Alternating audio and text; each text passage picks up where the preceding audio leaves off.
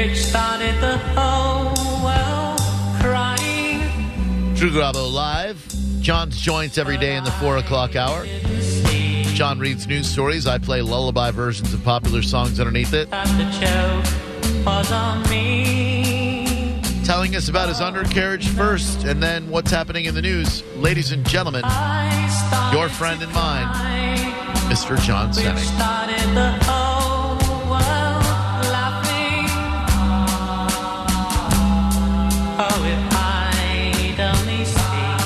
Chassis is man care for down there. You've heard me talk about these products. Not only are they made in America, they are local. So if you're looking for a way to keep yourself dry, clean, and odor free between the legs, Chassis is the line of products that you need to pick up today. Whether you go Ice Max powder, premium powder, or you reach for some of the other stuff, which is changing the game, start your day with the shower primer. That area between your legs, gentlemen, it deserves its own special cleaning agent, and the shower primer is exactly what you need. You can also hit the restoration cream to start the day or to wrap it up. Stock up on all the chassis products at chassisformen.com. Mm. So, you know, it brings me. Let me play the audio first. I'll play the audio, right. and then that should set the mood, and, and then we'll dig into the details. Sounds good. Another face off in the Panther end. Achari able to win it. Gudas got it to center. The Toronto tips it ahead. Lomberg is in. Ryan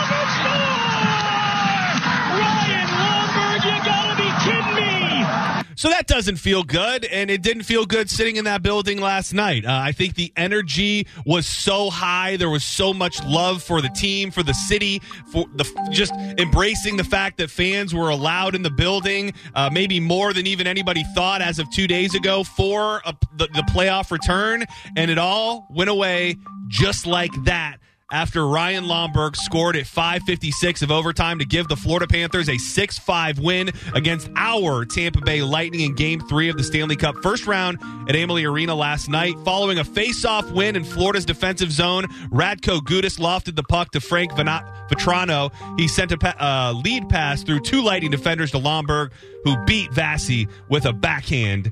Uh, Tampa Bay leads the best of seven series with Game Four right here, which is beautiful. A twelve thirty game start, which is so lovely on a Saturday.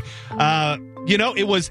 I felt that the the first period, the Lightning. I don't want to say they seemed sluggish, but definitely weren't matching the pace of uh, of the Panthers. The second period, absolutely insane, bringing all of the firepower, and then the third was really just a battle where they obviously came back and tied it up. And uh, I was feeling pretty good about that uh, that overtime. We started it with a power play, which wasn't uh, which just wasn't enough. So I always see people as I know more about hockey get real upset about icing calls. They're like, oh, it's just lazy, lazy. And I never understood. I'm, I'm like, oh, it's just like offsides. But when you put the face off down there in your own end by your goalie, it opens up the possibility for an easy goal to be scored like that and lose the game. Now I get it.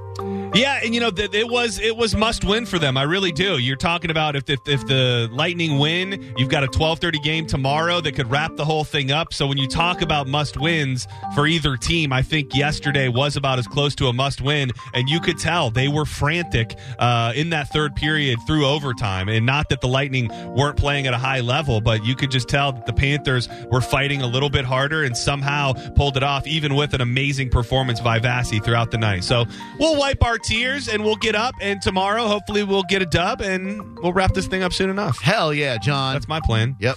So I think I don't know how much I've ever brought this up on the air before, but I know I've talked to you about Lake Lanier, Yeah. which is in uh, which is outside of Atlanta. It is a lake in Georgia that I started just hearing a bunch of stuff about in the last couple years about this lake being haunted. So let me give you a little bit about the lake first, and then I'll tell you what's going on there as of today. Legend has it the ghost of a long dead woman roams this lake in a flowing blue dress. Mysterious arms reach out for swimmers from the watery depths, and angry spirits call people home to their submerged graves. These are other spooky tales that have haunted Lake Lanier, which is in the foothills of northern Georgia mountains for decades. To many Georgians, the large serpentine lake northeast of Atlanta is a recreational hotspot. However, it's got lots of controversy. Over 250 people have died in Lake Lanier in swimming and boating accidents. The lake was created in the 1950s by flooding valley communities that contained a cemetery, which fuels belief that it's cursed. Historians say some unmarked graves and other structures were swallowed by its waters. The stories about mysterious underwater sightings are eerie, especially around Halloween, but the true backstory of Lake Lanier, built over an underwater ghost town, is interesting. The controversy surrounding the lake uh, started before its construction. So the U.S. Army Corps of Engineers pretty much rolled up and wanted to create a lake to provide Atlanta and surrounding counties with power and water. The government offered locals money for their farmland, and most of it had been families who've held it for for generations, making it impossible to put a price tag on it. So these people were pushed out, and homes and farmlands and cemeteries and racetracks and was all put underwater. Okay. So, I mean, if you do believe in haunting, there would be reason to believe that's why the undead or dead are aggrieved. Well, it's also interesting because I didn't know this. Reading up on it this morning, this is where they're filming a lot of Ozark.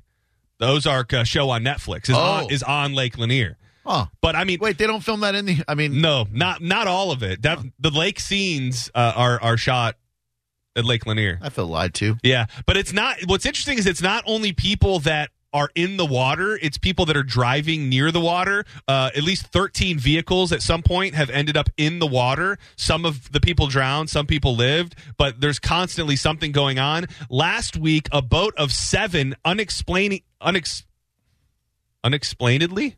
Yeah. Does that sound right? Yeah.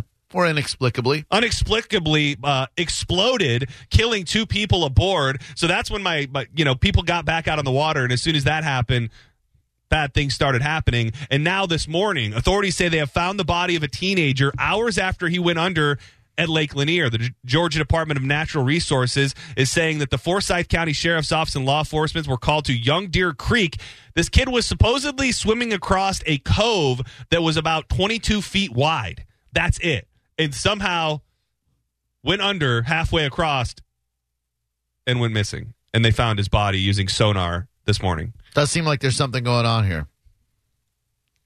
You you don't No, I do. I really do. It's just one of those things where when something seems so blatantly obvious, it's hard to believe that it's true. Ah. It, it, it's it, like the ghosts aren't caring whether or not it looks like they're guilty. The ghosts are just, we're going to pull people underwater and kill them. We're going to blow up your boat. We're going to pull you off the road. Right. We're going to do everything uh, to make sure that nobody can have true fun on this lake. And then we still go, eh, it's probably just a coincidence.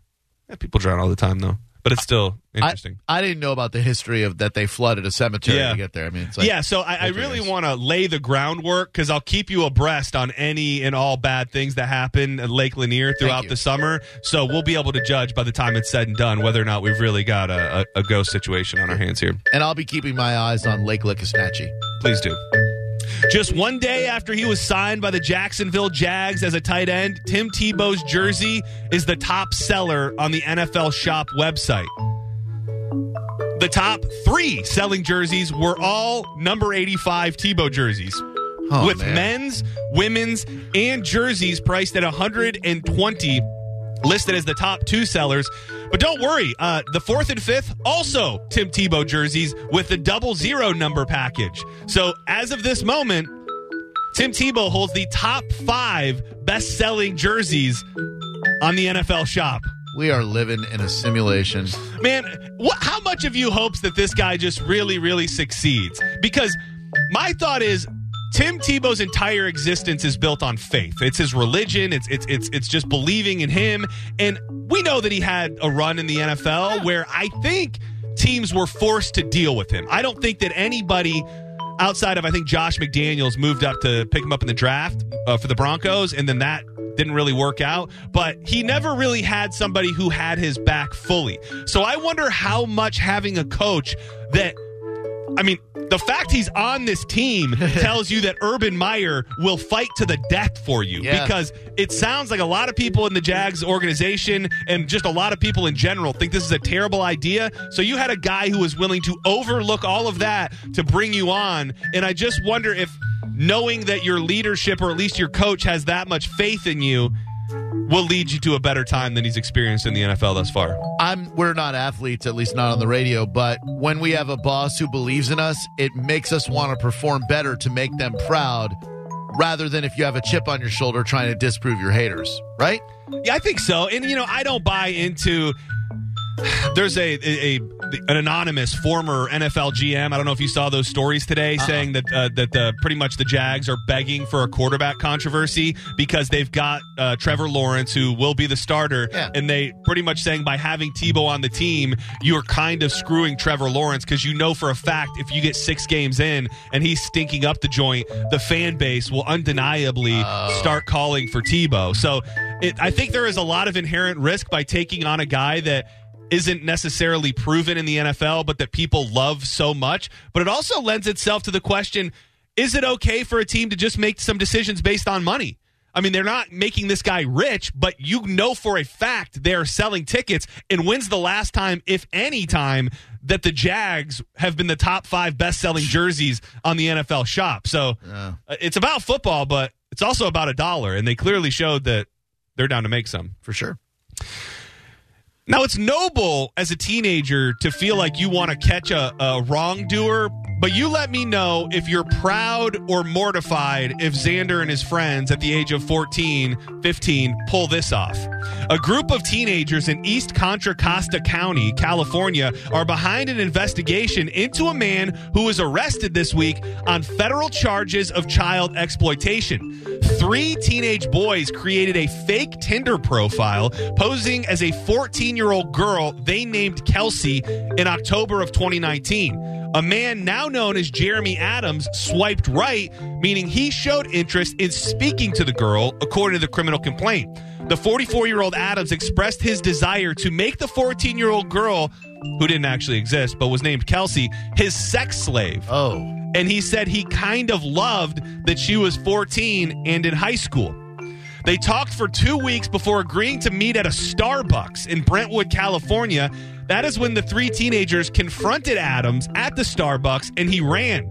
According to the complaint, as soon as Adams entered the Starbucks, the teens confronted him about allegedly trying to pick up a 14 year old girl and they chased him through the streets of Brentwood while recording him. Oh man. Uh, Uh, so far in the story, are you are, is, is this a noble act or are you asking for trouble?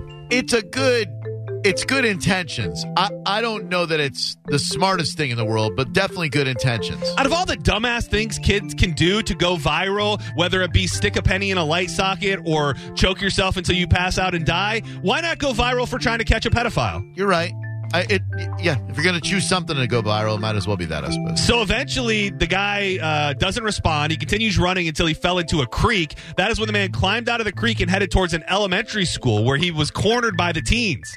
It, it is also stated that during an altercation at the school, Adams placed one of the juveniles in a headlock but was not immediately captured by police. Oh. Brentwood investigators found that Adams had traveled out of state to meet with an underage girl, according to the complaint. They also found evidence that he had sexually abused her at an airport hotel. Authorities who have been looking for Adams since November said he was difficult to track down because he was using a ruse IP address to evade arrest. Well, these kids had very noble intentions. I mean, it's it's a bold move. The It police say it wasn't until they sent a note to his mom's house saying that he needed to pick up property at the police station that he was finally taken into custody on Tuesday. So that's the gap between this. They tried to find this guy starting in 2019, and they just caught him.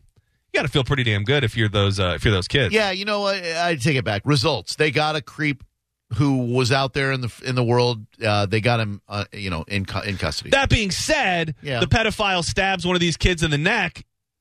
Then we're going to say that you shouldn't have probably done that. right. So, you know, hindsight. Yep. We talk often about Governor Ron DeSantis and the bills he signs and the statements he makes and the things that he does just to be the center of attention and kind of let people know where he stands. I don't mean that in a, as a derogatory of a way as it means. But last week he did something that I think nobody in the state of Florida would argue with, and I don't think we focus on those little things that are few and far between. Yeah. Uh, Governor Ron DeSantis signed two bills last Wednesday that lawmakers say will leave Florida better prepared for flooding and sea level rise. The reason I find this so interesting is because I think the company company line, the party line, is that Republicans, especially one that come from the loins of Donald Trump, Uh-huh. probably not bel big believers in climate change and things that come along with it. So even if you won't come right out and call it that, the bills SB 1954 and 2514 will, among other things, set aside hundreds of millions of dollars for flooding infrastructure products. The Republican led efforts would redirect a significant portion of that money from an affordable housing trust to storm hardening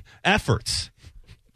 I mean, it, it is interesting that that that guy and I, I had a conversation with somebody recently who said he refuses. You know, it's interesting because Ron DeSantis refuses to use that term, global warming, climate change. Yeah. but he has done a bunch of things, no matter what you call it, to try and battle the fact that un, untouched, this state is probably underwater in the next fifty years. Those are buzzwords for people, and they don't want to admit what a horrible effect we've had as human beings on the world. But no matter where you are on the political uh, spectrum, you got to know that we as humans have harmed this planet. We should do more to try to help it. Well, and I get feeling like there's a term or there's a buzzword that you don't want to say or that you you just as much as you don't want to say it to the other side, you need to hear it. You- Right. You, know, if I if I don't want to say it, the, that other person needs me to say it. I would think what the actual results are is what matters most, and the legislation requires the Department of Environmental Protection to submit an annual plan for up to a hundred million dollars in local flooding and sea level rise projects. So, I mean, it's not the sexiest thing. It's not anti-riot. It's not, uh, you know, he's not trying to uh, punish big tech for silencing people. But when it comes to something that will actually affect Floridians, probably one of the bigger, best things he's done, uh, Agreed. in, at least in the last couple months. And that's the kind of thing where initially, when he took office, that we started Yeah. to really like about Ron DeSantis. You're absolutely right. Uh, two bear stories. I'll give you the local one first. The Florida Fish and Wildlife Conservation Commission has been busy tracking a bear that has been seen roaming Pasco County neighborhoods this week. The Pasco County Sheriff's Office has received several reports of bear sightings in the Gulf Highlands area. Uh, there's been surveillance video shared of the bear wandering near a home in that neighborhood. Why is it like I know they're trying to find this bear? Yeah. Uh, you know, you know, out in Central Florida Uh-huh. and Sanford and all those areas, there's bears everywhere. Oh, yeah. So I mean, like, why you got to track this bear down? Uh, maybe because it has a history of human interactions and they want to get it because it's lost its fear of humans. Like when you feed a bear, it's going to come at you. I guess that's a that's one, and maybe if there's not a lot of them, you figure that that it's just could be a problem, or you worry about you start with one and there ends up being more. Right. But at the same time, like you know, don't bother the bear. The bear's not going to bother you. I like that idea. Do it with gators. Or the bear could attack you, kill you, and rip off your head. What? An Alaska man is lucky to be alive after being mauled by a grizzly bear earlier this week. Alan Minish was out walking alone in a remote part of the state to survey some land on Tuesday. He looked down to put some numbers into his GPS, and when he looked up, he was staring a large brown bear in the face. According to his uh, account, both parties locked eyes at the same moment, and the bear changed. Minish tried to hide behind some trees. The bear what? Are you reading the same story in front of you? No, but I just know that Oh, it said yeah. the bear charged. I just I mean, honestly, if you would have just let it go, the bear probably did change. ah, hold on. I got to slip into something a little more comfortable. Or just, I just took it as like his energy changed. like he was cool, like the bear was cool and everything. And then when they locked eyes, the bear changed. I'm going to stick with that. Both parties locked eyes at the same moment, and then the bear changed. Minish tried to hide behind some trees, but the bear didn't stop. He was knocked to the ground, and then a terrifying sequence played out. Though the encounter lasted only 10 seconds, Minish believes it left serious damage. As he lunged on top of me, he says, I grabbed his lower jaw to pull him away. The man's head uh, seems to be like kind of his scalp was ripped off. That's not funny. I mean, it's not funny, no. No, I'm just telling myself so I don't laugh. Is there is there any amount of damage you would allow to be done to your body to have the story of living through a bear attack? Uh, yeah, but I don't want to lose a limb and I don't want to lose a scalp. But like a good a good healthy scratch with a scar on my arm or something, sure, man. Yeah, it says the bear put its mouth over Minish's head before it dropped him back on the ground and wandered off. The And sixth- it changed back. Yeah, and then it, and then he looked at him and he could see the change again. The 61 year old had run into bears before, but he knew by the amount of blood that this instance was different. Oh man. And then he had to he had to tie his own T-shirt and vest around his head to hope that it would stop the bleeding. He stayed on the line uh, on the ground for over an hour Jeez. before they got to him. I mean, And then, and then don't they scat on you too? Like once Yeah. they uh, once they get you on the ground, they like scat all over you. that does seem to be a major thing with Oh. uh, That's inconsiderate. yeah. Just kill me. Uh, ra- and just rapid fire, real quick. Uh, Fifty-nine percent of people say that a significant other ordering their steak well done is a deal breaker. Should be. If uh, if someone orders a steak well done at a restaurant where a steak costs more than ten dollars, you should leave them Yeah, and then Yeah. leave them at the restaurant. Fifty percent uh, people say they judge other people for liking steak prepared in a different way than they like it themselves. Oh, Fifty-three percent wouldn't date someone if they get their steak well done. yeah, I couldn't be with someone like that. That's a savage. And then this is just really damn good audio. I'm a couple days late on it. It was more prudent yesterday, but Tim Ryan, uh, Dem- uh, House uh, House uh, Democrat, gave a speech. Did you see this? No. Uh, it's it's in regards to the the commission that they want to set up to look into the uh, insurrection at the Capitol. Yeah. But I think. Take away all of that, and I think the general message here is really good, and it's damn fiery, which is we like that.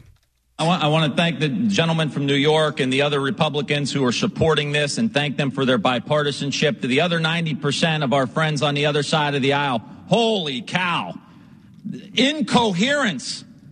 No idea what you're talking about. Benghazi, you guys chased the former Secretary of State all over the country, spent millions of dollars. We have people scaling the Capitol, hitting the Capitol Police with lead pipes across the head, and we can't get bipartisanship. What else has to happen in this country? Cops. This is a slap in the face to every rank and file cop in the United States.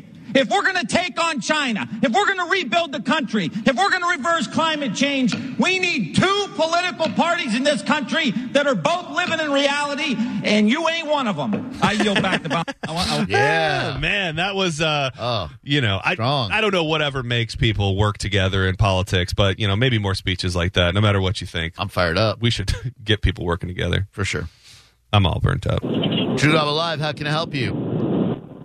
Hi, uh, this is Lenny Call from Treasure Island. Just want to comment on the DeSantis news. All right. Uh, a hundred million, a hundred million dollars is a drop in the bucket. It costs more than half of that just to build the bridge on Treasure Island. Oh. So it's a token amount. It's something he could probably go and, and respond to someone's question like, "What are you doing about climate change? Have you done anything?" Uh, and he can say he did, but it's really nothing. That would do almost nothing to help the infrastructure in Florida. So he should have done nothing at all, and that would have been the same thing.